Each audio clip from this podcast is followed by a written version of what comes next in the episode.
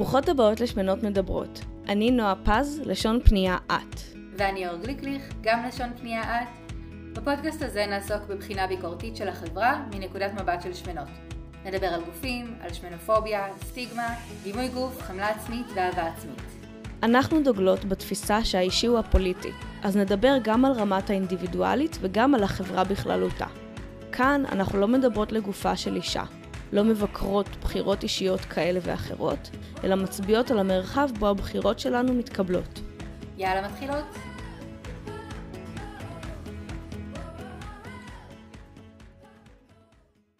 היי נועה. היי אור.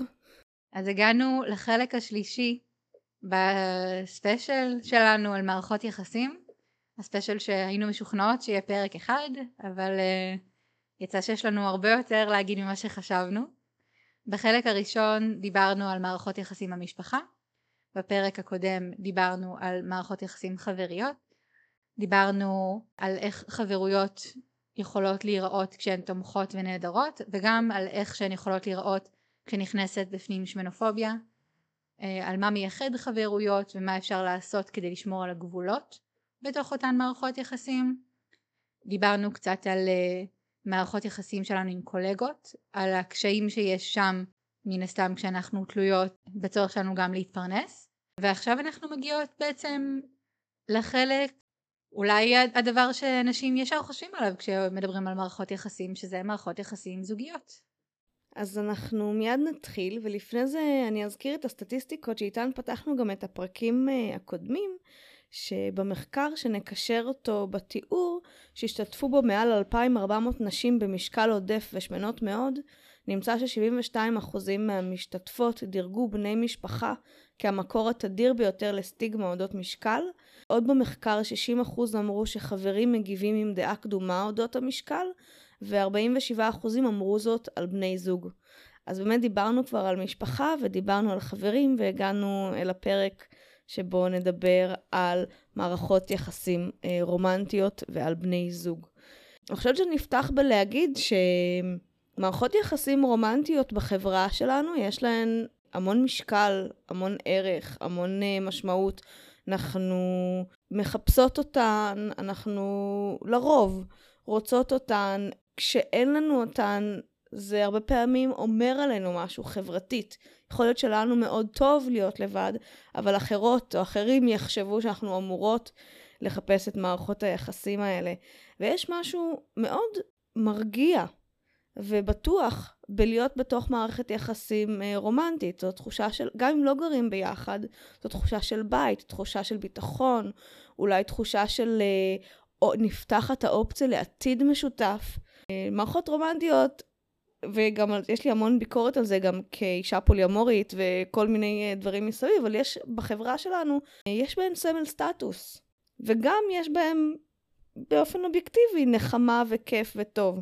אנחנו מאוד רוצות שנהיו טובות ובריאות, שנהיו מקום מעצים ושנעים לנו להיות בו, וגם אין מקום להיות בו פגיעות וכואבות ונתמכות. וכשלתוך זה תכף נכניס את עניין השמונופוביה, דברים מאוד מעניינים קורים. נכון מאוד, ואפשר גם באמת להתייחס, אה, אנחנו יכולות לחלוק עם המאזינות שקצת התלבטנו, איך להתייחס לזה. יש כל מיני מחקרים בנושא של שמנות ומערכות יחסים. אה, יש כמה וכמה מחקרים אה, שמבוססים על סקרים, שבהם מתואר שנשים שמנות נמצאות פחות במערכות יחסים. אז אני רוצה לשתף את המאזינות שלנו שקצת התלבטנו מה לעשות עם כל מיני מחקרים שמצאנו בנושא, בעיקר מחקרים שמבוססים על סקרים, שהרבה פעמים באמת מראים שנשים שמנות נמצאות פחות במערכות יחסים או פחות במערכות יחסים ממוסדות כמו נישואים. ואני חושבת שחשוב לקחת את המחקרים האלה קצת אה, עם גרגר של מלח מה שנקרא. זאת אומרת הם, הם משקפים משהו מאוד, הם נותנים תמונה של משהו ספציפי במקום ספציפי במחקר ספציפי ולפעמים יש לנו איזושהי נטייה לקפוץ למסקנות האלה כמשהו שמתאר אמת הרבה יותר מורכבת ומשהו שהוא גם חוזה את העתיד. ואני אצטט פה מפודקאסט נפלא maintenance phase שבו באחד הפרקים באמת המנחים דיברו על מחקרים שקשורים לתמותה אנחנו לא עוסקות בזה היום אבל הפואנטה שלהם הייתה שכשיש מחקרים שמראים שרזון מאוד קיצוני מקושר לתמותה, התפיסה החברתית היא תמיד מאוד uh, מסבירה. זאת אומרת, לוקחים את הנתונים האלה ועושים להם איזשהו פירוק. אוקיי, אז מי אלה האנשים המאוד רזים האלה? אולי אלה אנשים שהיו בשלב מאוד מאוחר של מחלה, או של הפרעת אכילה. זאת אומרת, אין, אין כמעט מחשבה ברמה החברתית שרזון שווה מוות, ולעומת זאת שרואים שהשמנה מקותרת לתמותה, כמעט אין את ההשלמת פערים הזאת. זאת אומרת, כמעט תמיד המחשבה היא שאם משהו מקושר להשמנה אז הוא תוצר ישיר שלה. ובדומה אני חושבת שכשאנחנו רואות מחקרים שאומרים ששמנות נמצאות פחות במערכות יחסים, המחשבה היא אה, שאישה שמנה היא לא תהיה במערכת יחסים אלא אם היא תרזה ותהיה רזה. וחשוב לקחת אה, בחשבון שיש כל כך הרבה דברים מסביב שיכולים להשפיע גם על הנתונים הספציפיים במחקרים אבל גם באופן כללי על איך שאנחנו תופסות מערכות יחסים. הרי זה לא פשוט כל כך כמו מי ששמנה לא תהיה במערכת יחסים ומי שרזה כן תהיה. אני חושבת שהרבה מאוד רזות יכולות להגיד לנו את זה מהניסיון שלהן. מה עולה לך בראש כש, כשאנחנו מדברות על נתון כזה? אילו הסברים אפשריים יכולים להיות? קודם כל חשוב להר... להראות שיש יש מחקרים שמראים שאין הבדל. כלומר, יש מחקרים שמראים שיש הבדל ויש כאלה שמראים שאין הבדל בין שמנות ורזות. ואני חושבת שיש פה כמה דברים אה, לשים אליהם לב. יכול להיות שהנתונים האלה מתייחסים או מצביעים על יחס חברתי אל שמנות. כלומר, מה זה ש... זה יכול להיות לכאורה שבאמת אנשים נמשכים פחות אל אה, נשים שמנות. אופציה אחרת היא שמתביישים להגיד שנמשכים או להראות בפומבי שנמשכים אל שמנות. אופציה אחרת היא שכשנשים עוברות אה, בריונות ואומרים להם לאורך זמן שהערך שלהם הוא פחות בגלל שהן שמנות, הן פחות יאמינו כשיתחילו איתן. כלומר, יכול להיות שיש משיכה אליהן והן לא רואות אותה, ואז פחות פתוחות לזה. כלומר, יש כאן המון דרכים להסתכל על סיטואציה שהיא לכאורה אובייקטיבית, אני שמנות פחות במערכות יחסים, ואז אם לא שואלים על זה שאלות, אפשר לקבל באוטומטית את ההסבר החברתי, שמנות הן לא מושכות. אבל יש פה המון המון המון המון המון דברים אחרים. דבר, דבר נוסף שעולה לי בראש, אה, לא יודעת כמה נוכל להיכנס לזה, אבל שבעיקר נשים, כל האנשים, אבל בעיקר נשים אה, נהיות שמנות יותר עם הגיל. בעיקר אחרי דברים כמו הריונות, יש את אה, גיל המעבר, זאת אומרת, יש גם משהו ש... לא, אה, אני לא יודעת אם זה יכול להשפיע על הסטטיסטיקות, אבל נשים חיות יותר שנים מגברים, אז מי שהיו בזוגיות הטרוסקסואלית אה, ובן הזוג שלהן נפטר והן חיות עוד כמה שנים והן שמנות בגלל הגיל, זאת אומרת זה יכול ללכת לכל כך הרבה מקומות שהייתי רוצה שגם לא ניקח את זה כתורה מסיני, זאת אומרת אני לא רוצה שאף אחד תצא מהפרק הזה עם המחשבה של להיות במערכת זוגית זה תמיד להיות מוקפת בשמנופוביה ובדברים לא נעימים. נשים שמנות נמצאות בזוגיות, בזוגיות מוצלחת ונמצאות במערכות יחסים. ואני חושבת שחשוב שנשים את זה תוך כדי שאנחנו רוצות באמת לדבר על מה הקשיים שיכולים להיווצר בתוך מערכות יחסים. אני רוצה גם להגיד, אני כאילו קופצת על הסוף של, של מה שאנחנו רוצות להגיד, או לפחות מה שחשוב לי להגיד, אבל הדבר הכי חשוב לי להגיד זה, להיות לבד זה לא הדבר הכי גרוע שיכול לקרות בחיים. אם אנחנו שמות את האצבע או שמות זרקור על זה שמערכות יחסים יכולות להיות לא טובות, וששמנופוביה היא חלק מזה, וזה החלק שעליו נשים דגש, אבל יש עוד המון צורות של מערכות יחסים לא טובות ופרקטיקות לא טובות במערכות יחסים. אני ממש סבבה שאנשים יצאו מכאן בי, וואלה, זאת מערכת יחסים שאני לא מוכנה להיות בה, או אה, לזה אני אשים לב, או וואו, הדייט הקודם אמר לי את זה, אולי לא שווה ללכת איתו לדייט אה, נוסף. כלומר, אני לא באה לפה עם מטרה להגיד כל מערכות היחסים הן רעות, או שאין מערכות יחסים בלי שמונופוביה, זה כמובן לא נכון, יש לי מערכות יחסים בחיי בלי שמונופוביה, אבל אני כן באה להגיד, אם אנחנו מזהות מערכות יחסים שיש בהן שמונופוביה, אני ממש בסדר עם או לנסות לתקן אם זה שווה את זה, ולעשות חינוך מחדש למה שקורה במערכת היחסים, או לקום וללכת. כי אפשר לקום וללכת, ואפשר למצוא אושר, וכשאני מאמינה שמגיע לי אושר, ואני לא מוכנה להיות מערכות יחסים שלא מאפשרות לי, או מצמצמות אותי, או מקטינות אותי, אז אני יכולה למצוא מערכות יחסים אחרות, כי מתפנה לי האנרגיה ומתפנה לי המקום. וכאילו, לא אכפת לי להתחיל עם הבומבסטיות הזאת, עוד לפני שצללנו בכלל לזה, כי מבחינתי, זה הדבר שאנחנו עושות פה. כשאנחנו מדברות על כל הדברים האלה, ונכנסתי עכשיו לרנט, אבל שיהיה, כש... הסיבה שאני ואת עושות את כל הדבר הזה, זה כדי שנשים יאמינו שמגיע להן טוב. מערכות היחסים הרומנטיות שאנחנו בוחרות בהן, זה לא האילוצים כמו הבית, אנחנו בוחרות בדבר הזה. יכול להיות שאנחנו כבר תקועות בו זמן וזה יותר מורכב לצאת, אבל זו בחירה. ואת הבחירות האלה, מגיע לנו שיהיה לנו בו טוב. אני ואת עושות את כל הדבר הזה בגלל שהחברה אומרת לנו שמגיע לנו רע, שאנחנו לא בסדר, ואנחנו באות ואומרות, לא, אנחנו מגניבות ואנחנו מהממות ואנחנו בינוניות ומגיע לנו חיים טובים. אז כאילו, כן, תיפרדו אם זה המסקנה שאתן מגיעות אליהן, אבל זה לא מה שבאנו להגיד. ובזה סיימתי את הרנט ועכשיו אפשר להתחיל. אז, אה, אז אוקיי, אז אבל שנייה לפני שנתחיל אני רוצה לתת עוד איזשהו סייג אחד. אני חושבת שאנחנו בסופו של דבר כשעשינו את, ה, את החשיבה לקראת הפרק הזה אנחנו חשבנו בעיקר על אה, מערכות יחסים בין גברים ונשים. לא בהכרח הטרוסקסואליות אבל אה, זוגיות בין גברים ונשים.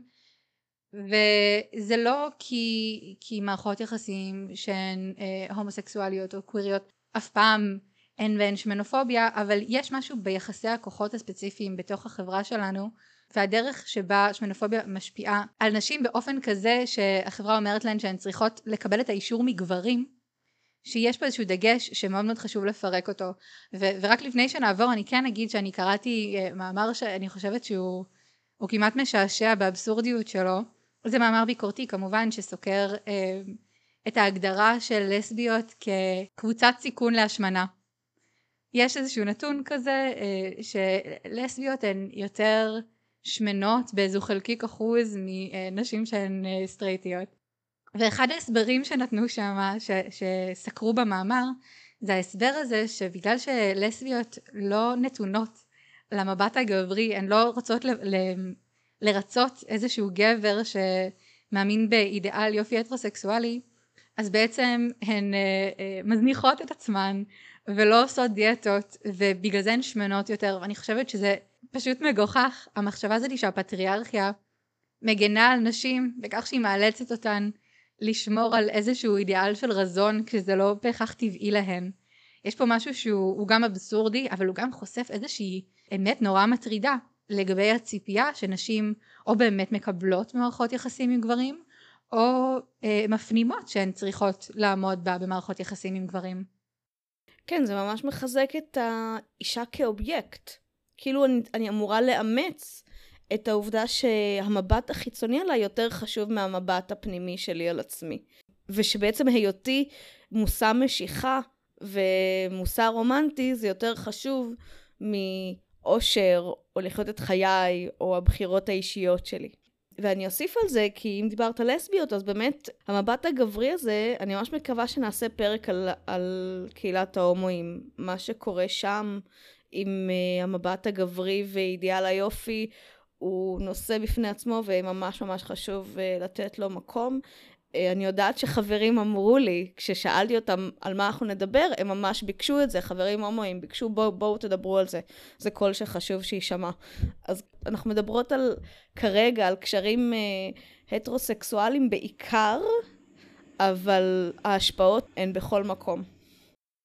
אז בואי באמת נתחיל עם, עם הסטיגמות של שמנות ומערכות יחסים. מה בדרך כלל החברה חושבת על הדברים האלה? אז קודם כל שמנות לא מוצאות אהבה. אף אחד לא נמשך לשמנות, אף אחד לא רוצה שמנות, אף אחד לא רוצה להביא הביתה שמנות. אה, ברגע שהזנחתי את עצמי ככה, אה, הסיכוי שלי למצוא אהבה למעשה יורד ממש. ואם אני אמצא אהבה זה כזה יהיה איזושהי פשרה. כלומר, אני ממש צריכה להגיד תודה על כל מי שטורח להתעניין בי. מה עולה לך? את דיברת מקודם על להיות אובייקט ובאמת הרעיון הזה שאנחנו הערך החברתי שלנו נקבע על ידי המראה שלנו על פי כמה אנחנו תואמות או לא תואמות את מודל היופי ובמקרה הזה את מודל הרזון אז יש באמת כמו שאמרת ציפייה להתפשר וגם ציפייה שלבני אה, זוג מאוד מאוד מסוימים. זאת אומרת, יש איזו טרוניה כזאת כשאישה שמנה יוצאת עם גבר שנחשב לתואם את מודל היופי, שהוא רזה וגבוה ושרירי, יש איזושהי, איזשהו דיסוננס.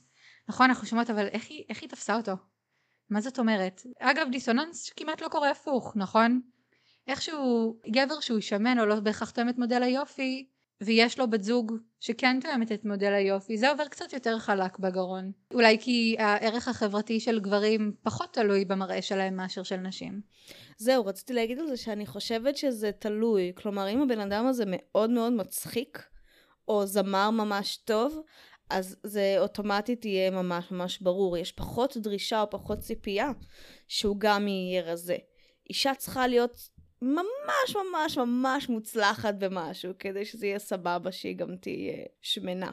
לעומת uh, גברים שבדרך כלל הם בטח יכולים להיות מלאים, אם הם יהיו שמנים אז הם כנראה יהיה להם גם איזשהו הון חברתי אחר.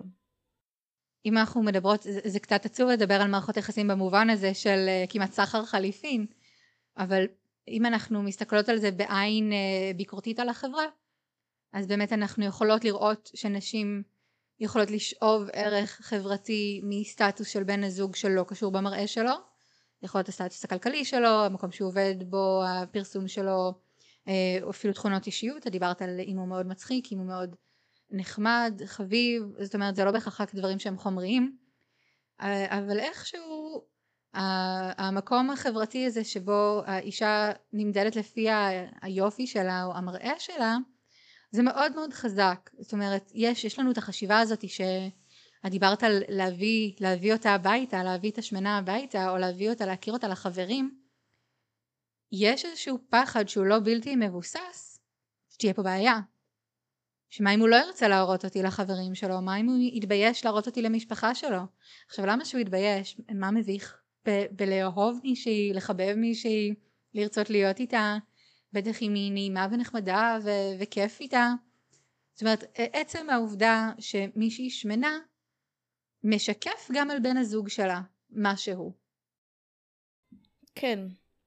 את יודעת שאני חושבת על זה ומה שעולה בי זה המון המון עצב. גם, גם כלפי אותן, אות, אני מדברת אותן, אותנו השמנות, גם כלפינו. כאילו ממש חבל ועצוב והדברים שזה יוצר בתוכנו כמראש לא להאמין שזה מגיע לנו ולכן לא לנסות ובכלל לא לזהות כשמתחילים איתנו או כשמעוניינים בנו. אבל אני חושבת גם על העצב של להיות אנשים שמושפעים ככה מהחברה. למצוא מישהי שמוצאת חן בעיניי, למצוא מישהי שאני מרגיש מרגישה טוב לידה, שעושים לי טוב, שמוסיפים לחיים שלי תחושת נוחות ושמחה, ואז לא להיות מסוגלים אה, להתרווח אל תוך התחושה הזאת, כאילו לחגוג אותה, בגלל שאני רואה מולי מישהי שלא עומדת באידיאל היופי, והקולות החיצוניים מתחילים להשפיע על זה. כאילו, זה, זה עצוב, זה עצוב לחשוב על זה, ואין לי ספק שזה קורה. כן, אני יכולה, אני יכולה לספר את הסיפור הזה כי החברה שאני אספר עליה לא תזהה את עצמה בתוך הסיפור הזה. כשאני רציתי לזוג משהו עם בן הזוג הנוכחי שלי, אני פניתי לחברה משותפת שלנו ואני שיתפתי אותה שאני מחבבת אותו ושהייתי רוצה שיהיה בינינו משהו. ומדובר במישהי שמאוד אוהבת אותי, מאוד אוהבת אותו, חושבת עליי דברים מאוד מאוד טובים. אני, אני ציפיתי שהתגובה שלה תהיה משהו בסגנון של אוי אני אדבר איתו, אני אשאל אותו, אני אגשש בשבילך. והתגובה שלה הייתה משהו בסגנון של אה וואו אולי אולי לא כדאי לך לחשוב בכיוון הזה רק של, שלא תתאכזבי אולי הוא לא יהיה בעניין. עכשיו אני יודעת שמה שאני אומרת נשמע קצת כאילו אני קוראת מחשבות או לפחות חושבת שאני אה, אה, הצצתי לתוך אה, עומק נפשה אבל לא היה שם איזשהו שיח של אה, הוא לא טוב בשבילך, אני יודעת שהוא מעוניין במישהי אחרת, אה, אני חושבת שאתם לא מתאימים. ואני חושבת שאנחנו יודעות להרגיש מתי מכוונים אותנו למקום הזה של וואו אני כל כך אוהבת אותך אני לא רוצה שתתאכזבי כי לא נראה לי שהוא יהיה בעניין שלך בגלל איך שאת נראית. למזלי לא, לא הקשבתי לעצה הזאתי ואנחנו ביחד כבר הרבה מאוד שנים ואם ישאלו אותה היום היא תגיד שהיא תמכה מהרגע הראשון, היא תמיד, תמיד חשבה שזה רעיון נהדר. ובגלל זה אני גם מספרת את הסיפור הזה כי, כי אני לא חושבת שהיא באמת תזהה את עצמה בתוך הדבר הזה אבל יש גם איזשהו אלמנט שהוא טיפה על הגבול של גז לייטינג כזה נכון? שלא אומרים לנו ישירות לא ימשכו אלייך כי את שמנה אנחנו, אנחנו יודעות שזאת הסיבה אנחנו הבנו שזה מה שקורה אבל בגלל שזה לא נאמר בצורה מאוד משמעותית אז אפשר להגיד לא, את הבנת לא נכון, יכול להיות שהכוונה למשהו אחר, ובכלל משיכה זה דבר מאוד מורכב, לא כולם חייבים להימשך לשמנות. נכון, אנחנו שומעות את זה הרבה. מה, אתן רוצות שכולם יימשכו אליכן? אתן כועסות כשלא נמשכים אליכן? אני חייב לצאת עם מישהי רק גם אם אני לא נמשך אליה? כן, שאנחנו שומעות את זה, אנחנו שומעות את זה בשיח על הרבה מאוד אה, אה, קבוצות אה, מדוכאות וקבוצות מיעוטים. יש איזושהי הבחנה מאוד מוזרה כזאת של אנשים שמוכנים בלי שום בעיה לזרוק לחלל האוויר כמה שהם לא נמשכים לסוג מסוים של אנשים אבל כשאת נותנת את הפושבק ואת מנסה להבין למה ומאילו הבניות חברתיות זה נובע אז פתאום עוברים מלדבר על, ה... על. לדבר על משהו כללי למשהו מאוד אישי רגע רגע רגע זה לא לגיטימי שיש לי את העדפות שלי מה אני יכול לעשות? אם אני לא נמשך אז אני לא נמשך, אי אפשר בכוח. ואני מסכימה עם זה, אי אפשר בכוח ולא צריך בכוח. זה כן שווה להסתכל על מאיפה מגיעות המשיכות שלנו, ואנחנו כבר יודעים שהמשיכות שלנו הן לא רק טעם אישי, לא נולדנו אוהבים משהו ספציפי, בסדר? זה לא שכתינוקת אה, המשיכה שלי הייתה או סוג המראה שבו אני מתעניינת היה אה, קבוע ב-DNA שלי. זה משהו שהוא לגמרי חברתי, לפי סממנים חברתיים של הון סימבולי, של שפע, של אה, הצלחה, אה, וכל מיני דברים כאלה. אני חושבת שממש מעניין לנסות כתרגיל מחשבתי עבור עצמי, כן? כי אני רוצה להיות פתוחה יותר לעולם, כי אני מעוניינת להבין מי הם האנשים המעניינים שכיף לי שייכנסו לחיי. אה, לבחון מה מושך אותי, מה לא מושך אותי, ולמה, איזה סיפורים, איזה סיפורים שאני לא מודעת אליהם, יש לי אה, בראש כשאני מסתכלת על מראה של אה, מישהי. ואני חושבת שחוץ מזה שאני יכולה לעשות את זה כתרגיל מחשבתי מעניין עבורי, אחד הדברים ש... אני אגיד מרגיזים, למרות שזו מילה חזקה מדי, כי זה פשוט כזה מעלה בי שאלות. אבל אחד הדברים שמעלים בי שאלות כשאנשים אומרים שהם לא נמשכים, אז אחד הדברים שהם יגידו זה למשל היא שמנה מדי.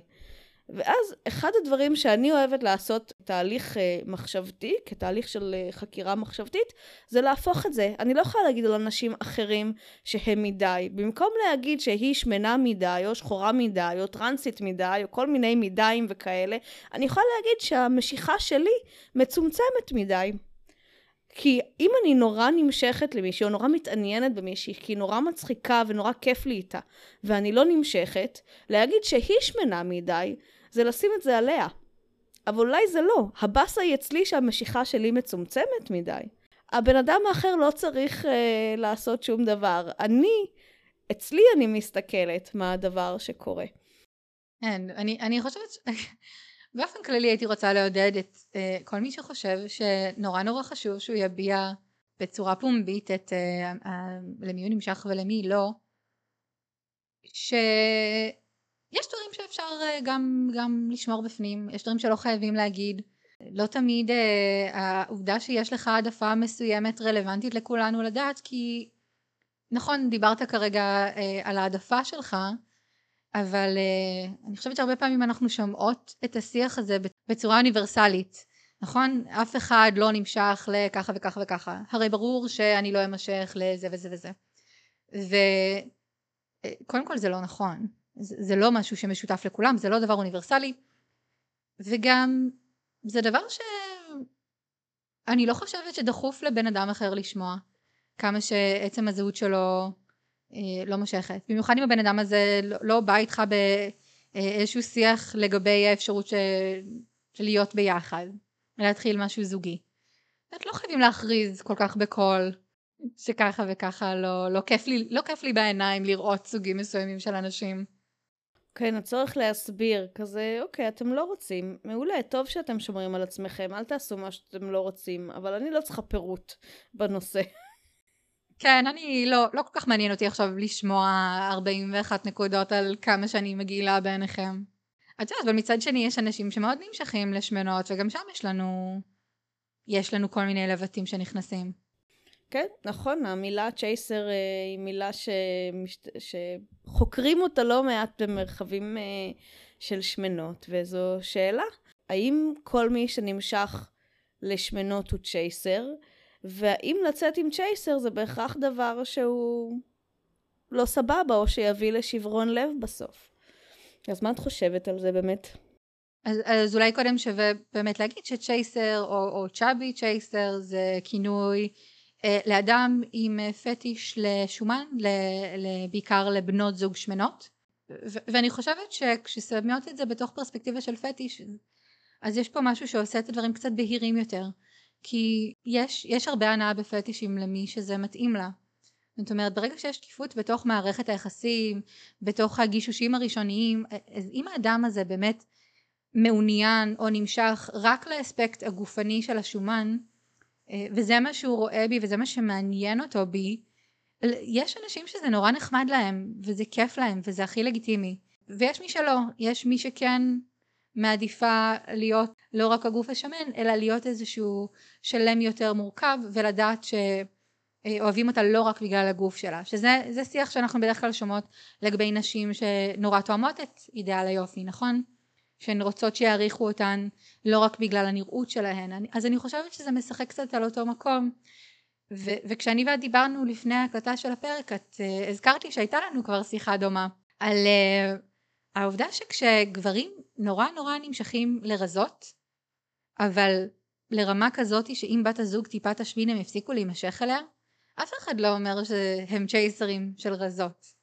נכון? אה, אף אחד לא קורא לזה פטיש למרות שיש בזה מאפיינים מאוד אה, פטישיסטיים אם זה משיכה שהיא אך ורק לסוג גוף מסוים כמעט ללא תלות במכלול של אותה אישה התניה מאוד מאוד רצינית של מה יקרה במערכת יחסים אם היא לא תהיה כל כך רזה אה, ניסיון אקטיבי להרזות אותה להכניס אותה לדיאטות להעיר לה על מה שהיא אוכלת זאת אומרת אני, אני חושבת שכן חשוב לפתוח את זה קצת יותר למקום הזה של יחסים אה, תלויי נראות באופן כללי שמקבלים איזשהו מסגור ספציפי כשאנחנו מדברות על שמנות.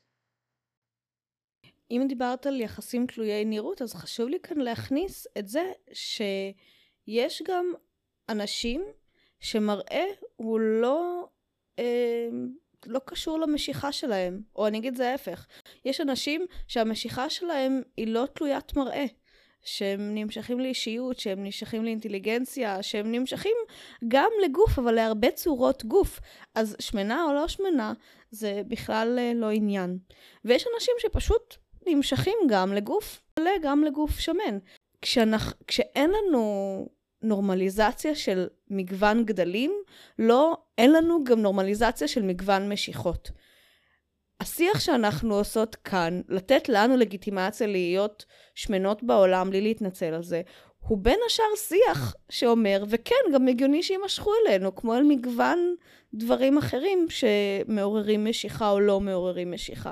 ובתוך זה אנחנו אומרות, והמשיכה הזאת היא גם אישית והיא גם חברתית.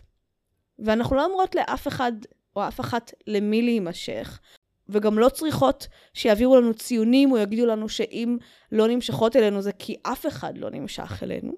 זה כזה לא להפוך את האישי לחברתי, אבל כן להפוך את החברתי לאישי במובן זה ששווה לשאול שאלות ללמה אני נמשכת, למי שאני נמשכת. שזה כזה סיכום של מה שדיברנו עליו קודם. ואולי באמת לפני שנמשיך הלאה, גם, גם שווה להגיד, יש דברים נהדרים בגוף שמן, דברים שהם אה, גם מבחינה אסתטית יש איזשהו יופי שאפשר למצוא בסוגים שונים של גוף. הגוף האנושי הוא דבר מדהים הוא משלב בתוכו כל כך הרבה פונקציות. אה, גוף שמן הוא גוף שיכול להיות מאוד רך ומאוד נעים אה, עוטף מחמם. זאת אומרת זה לא בגלל שאנחנו כל כך שבויות בתוך תרבות שמנופובית, אז יש איזו מחשבה שהמשיכה הטבעית הנכונה והלגיטימית היא לגוף רזה, וכל מה שקצת סוטה מההגדרה המצומצמת הזאת הוא לא תקין או חריג או צריך לייחס לו איזה שהן משמעויות אה, אחרות.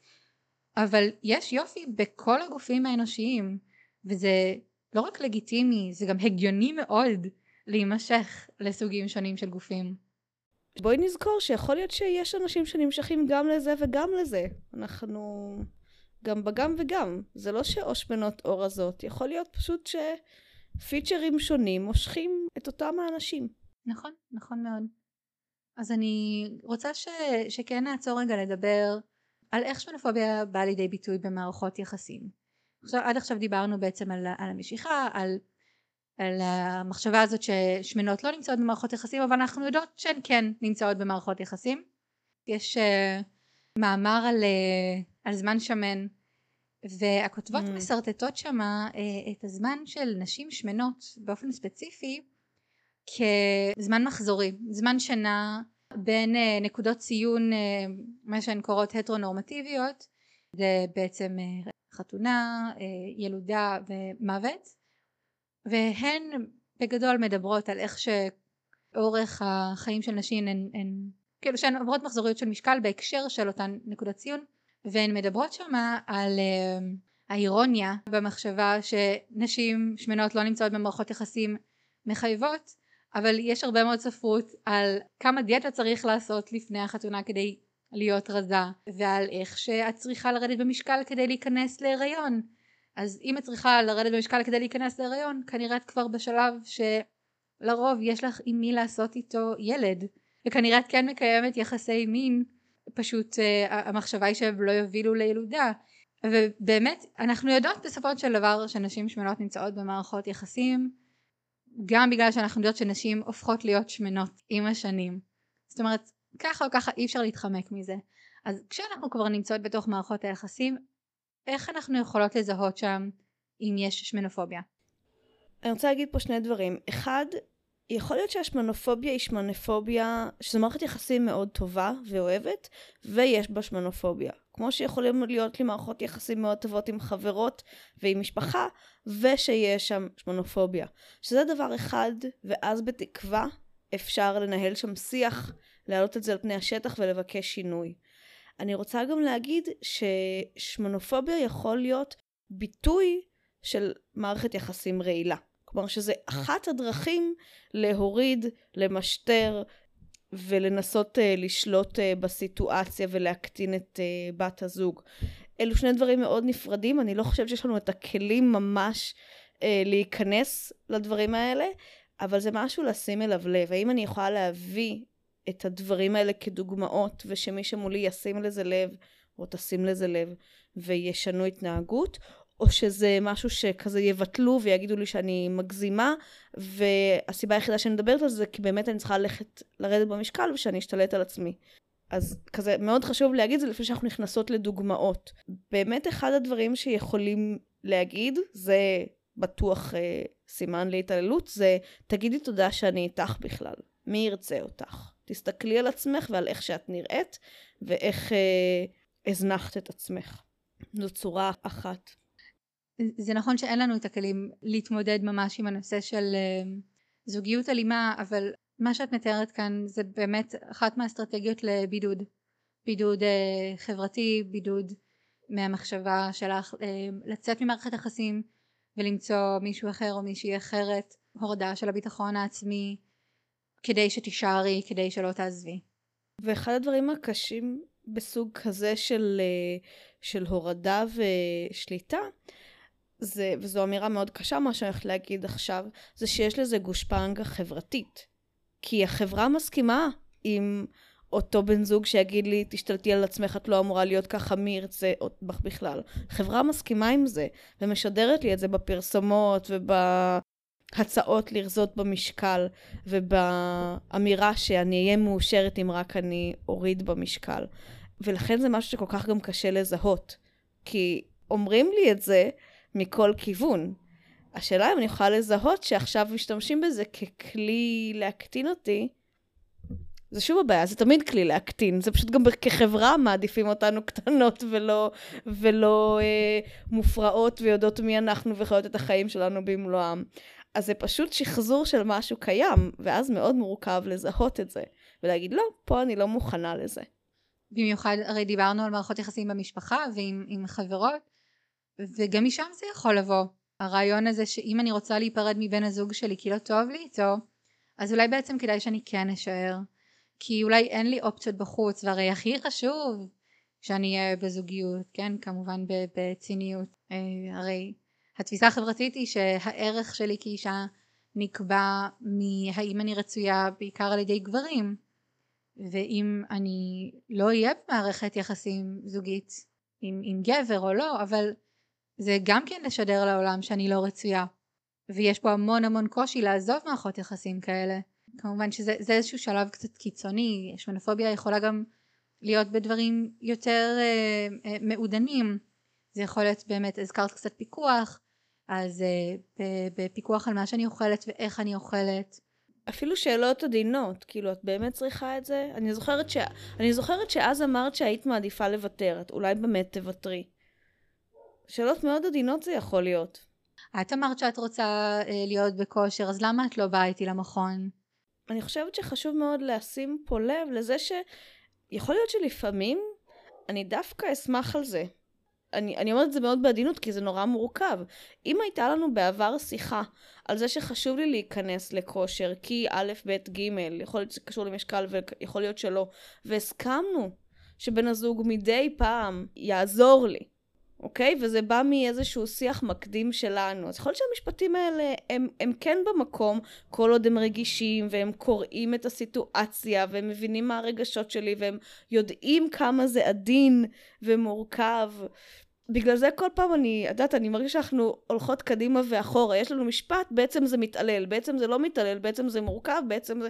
כי יש כל כך הרבה גורמים שמשפיעים על מתי משפט או הערה או ביקורת הם עבורי ולא עבורי. הם באים ממקום טוב אבל אין להם מקום ואני צריכה ל- ל- לשים שם גבול, או שהם חוצים גבול לחלוטין ויש להם שם משהו שהוא סימן אזהרה. כן, היה לנו שיח לא מזמן באמת על uh, מערכות יחסים ב-mix weight relationships, בת זוג שמנה ו- ובן זוג רזה, או להפך, שלפעמים יש שם קשיים, אבל לפעמים גם יש משהו מאוד נחמד בהפרדה שנעשית.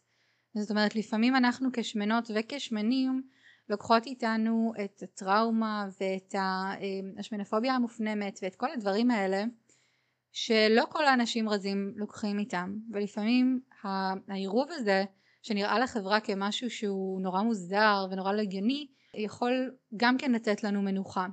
לא בהכרח אבל אני חושבת שבאידיאל הייתי חושבת שזוגיות בין שני אנשים שמנים תהיה מפרה ותומכת בגלל המכנה המשותף הזה של הידיעה של איך זה להתמודד מול חברה שמנופובית אבל לפעמים גם מערכות יחסים כאלה נכנסות לתוך מקום שבו הטראומה מועצמת. זאת אומרת איזשהו איזון חוזר של שמנופוביה מופנמת בין אה, בני הזוג ואז יכול להיות שהשמנופוביה היא לא מופנית כלפיי יכול להיות שהיא מופנית אה, אצל בן הזוג לתוכו עצמו אבל היא גם יוצאת אליי.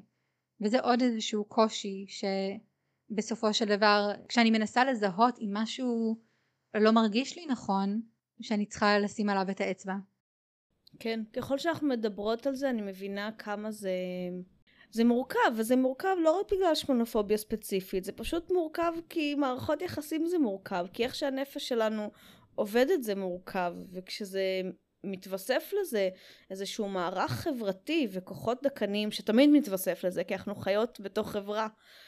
אז לנסות לפצח את זה ולשאול על זה שאלות ולעשות איזשהו פירוק של דינמיקות המוח הולך למיליון כיוונים, כי יש כל כך הרבה דברים לשים אליהם לב.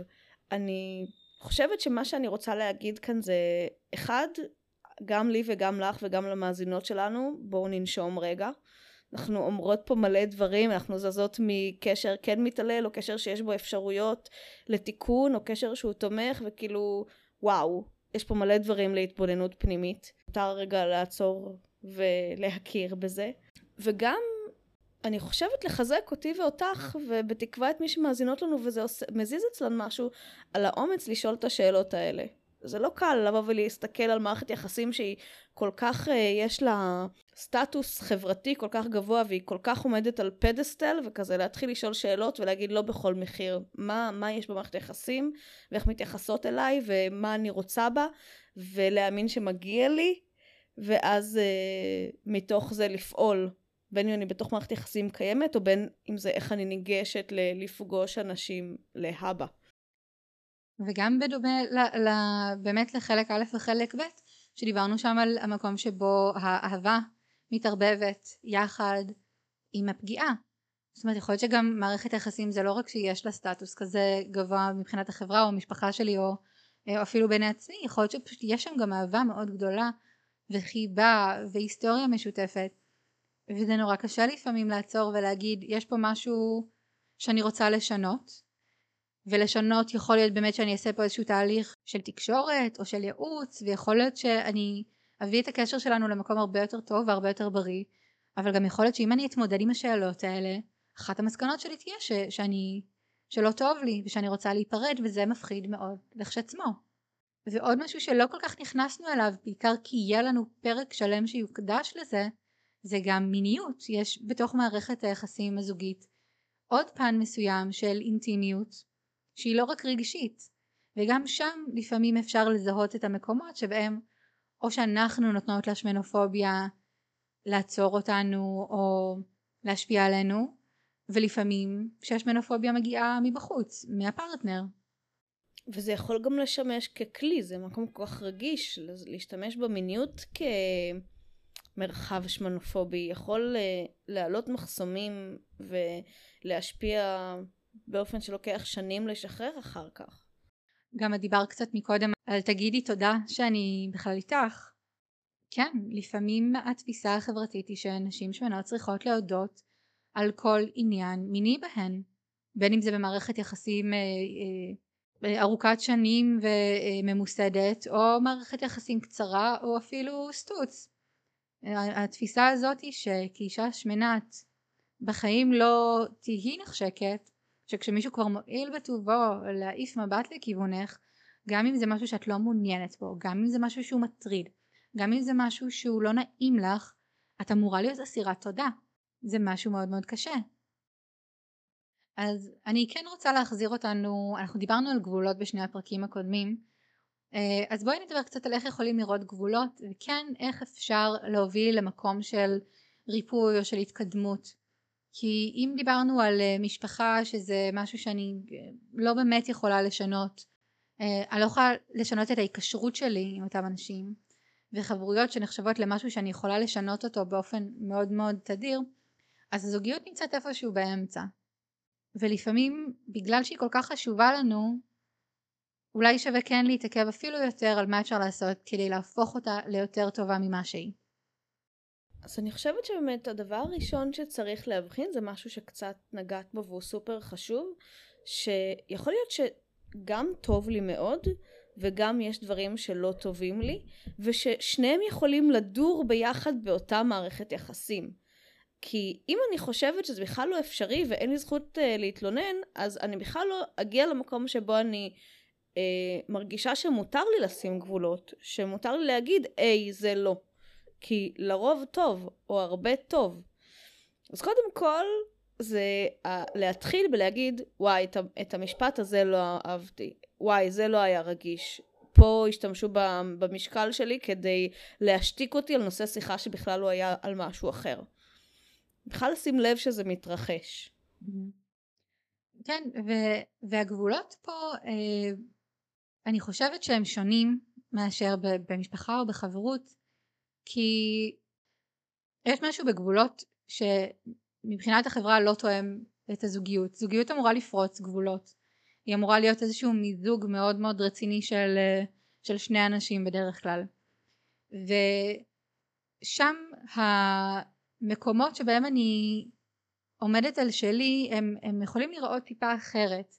אבל אני חושבת שאם יש פה פתח לתקשורת יותר טובה, שזה באמת או לעשות את זה רק אה, בתוך הזוגיות פנימה או עם ייעוץ חיצוני של מישהי מוסמכת שיכולה לעזור בזה יש פה הרבה מאוד מקום לדבר על רגשות נכון? זה מה שיש לנו בתוך מערכת יחסים הרבה רגשות. לחלוק עם בן או בת הזוג אלה הדברים שמקטינים אותי שגורמים לי להרגיש לא נעים שפוגעים ביכולת שלי להרגיש אהבה ושמחה בתוך הזוגיות שלנו. אלו הדברים שתוכל או תוכלי לעשות כדי לתמוך בי בתוך הזוגיות שלנו. או אפילו אני מרגישה מאוד אה, פגיעה ועצובה ומפוחדת כשהזוגיות שלנו פתאום מותנית במשקל שלי. בזה שאני ארד במשקל או שאני לא אעלה במשקל. אני חושבת שאפשר לפעמים לשקף באמת לפרטנר כמה שהדבר שה... הזה שנחשב לכמעט ניטרלי בחברה שלנו יכול להיות לנו מאוד מאוד קשה ברמה האישית ומאוד להוריד אותנו לפגוע בביטחון העצמי שלנו וכשאני מסתובבת פגועה או עם ביטחון עצמי ירוד אני גם לא פרטנרית טובה. דיברנו הרבה על, על הסימנים שמשהו לא בסדר, על משפטים שהם לא סבבה, על איך אני מרגישה במערכות יחסים שבהם שמנופוביה היא חלק מהדבר שקורה לפעמים כמערכה קטנה ולפעמים פשוט כי זו החברה בה אנחנו חיים. חושבת ששווה לדבר אחרי שדיברנו על הגבולות שאנחנו מציבות ועל התחושות שזה מעלה בנו איך נראית מערכת יחסים טובה שיש בה גם צד אחד או שניים שהם שמנים? כלומר אני יכולה לספר על עצמי שאני נמצאת במערכת יחסים שבה מאוד ברור שאוהבים את הגוף שלי. וזה מצחיק להגיד אבל אחד הדברים שמראה את זה זה שההיסטוריה של הפרטנריות הקודמות של הפרטנרית שלי מראה שהגוף או סוג הגוף שלי הוא גוף שנמשכות אליו ואני יכולה לבוא ולחשוב אה, וואו צ'ייסרית או איזשהו מונח אחר אבל לא מה שאני רואה זה שיש מישהי שה, שהגוף שלי מושך אותה. התחלתי להכיר את השיח הזה עוד לפני מערכת היחסים שאני נמצאת בה כרגע שעליה אני מדברת and yet האשרור החיצוני הזה, לראות את המשיכה הזאת, או להרגיש אותה, להיכנס למערכת יחסים טובה ובריאה שבה הגוף שלי הוא גם נחשק, אני עוד דברים, אבל גם יש לי גוף נחשק, הייתה דבר מאוד נפלא ומאוד מרפא ומאוד נעים. אה, וזה עזר לי להפנים את הדבר שכבר ידעתי באופן אינטלקטואלי, שזה דבר שקורה בעולם. אז מערכות יחסים יכולות גם ליצור לנו המון ביטחון בגוף. נכון, אומרות uh, שאת צריכה לאהוב את עצמך לפני שאחרים יכולים לאהוב אותך, אבל לפעמים זה באמת גם בא יד ביד. זאת אומרת, לפעמים להיות נאהבת, נחשקת, מוערכת בתוך מערכת יחסים זוגית, זה uh, גם עוד דבר שבונה את הביטחון ה... לא רק העצמי, אבל גם את הביטחון בערך שלי וביכולת שלי להיות כל הדברים האלה.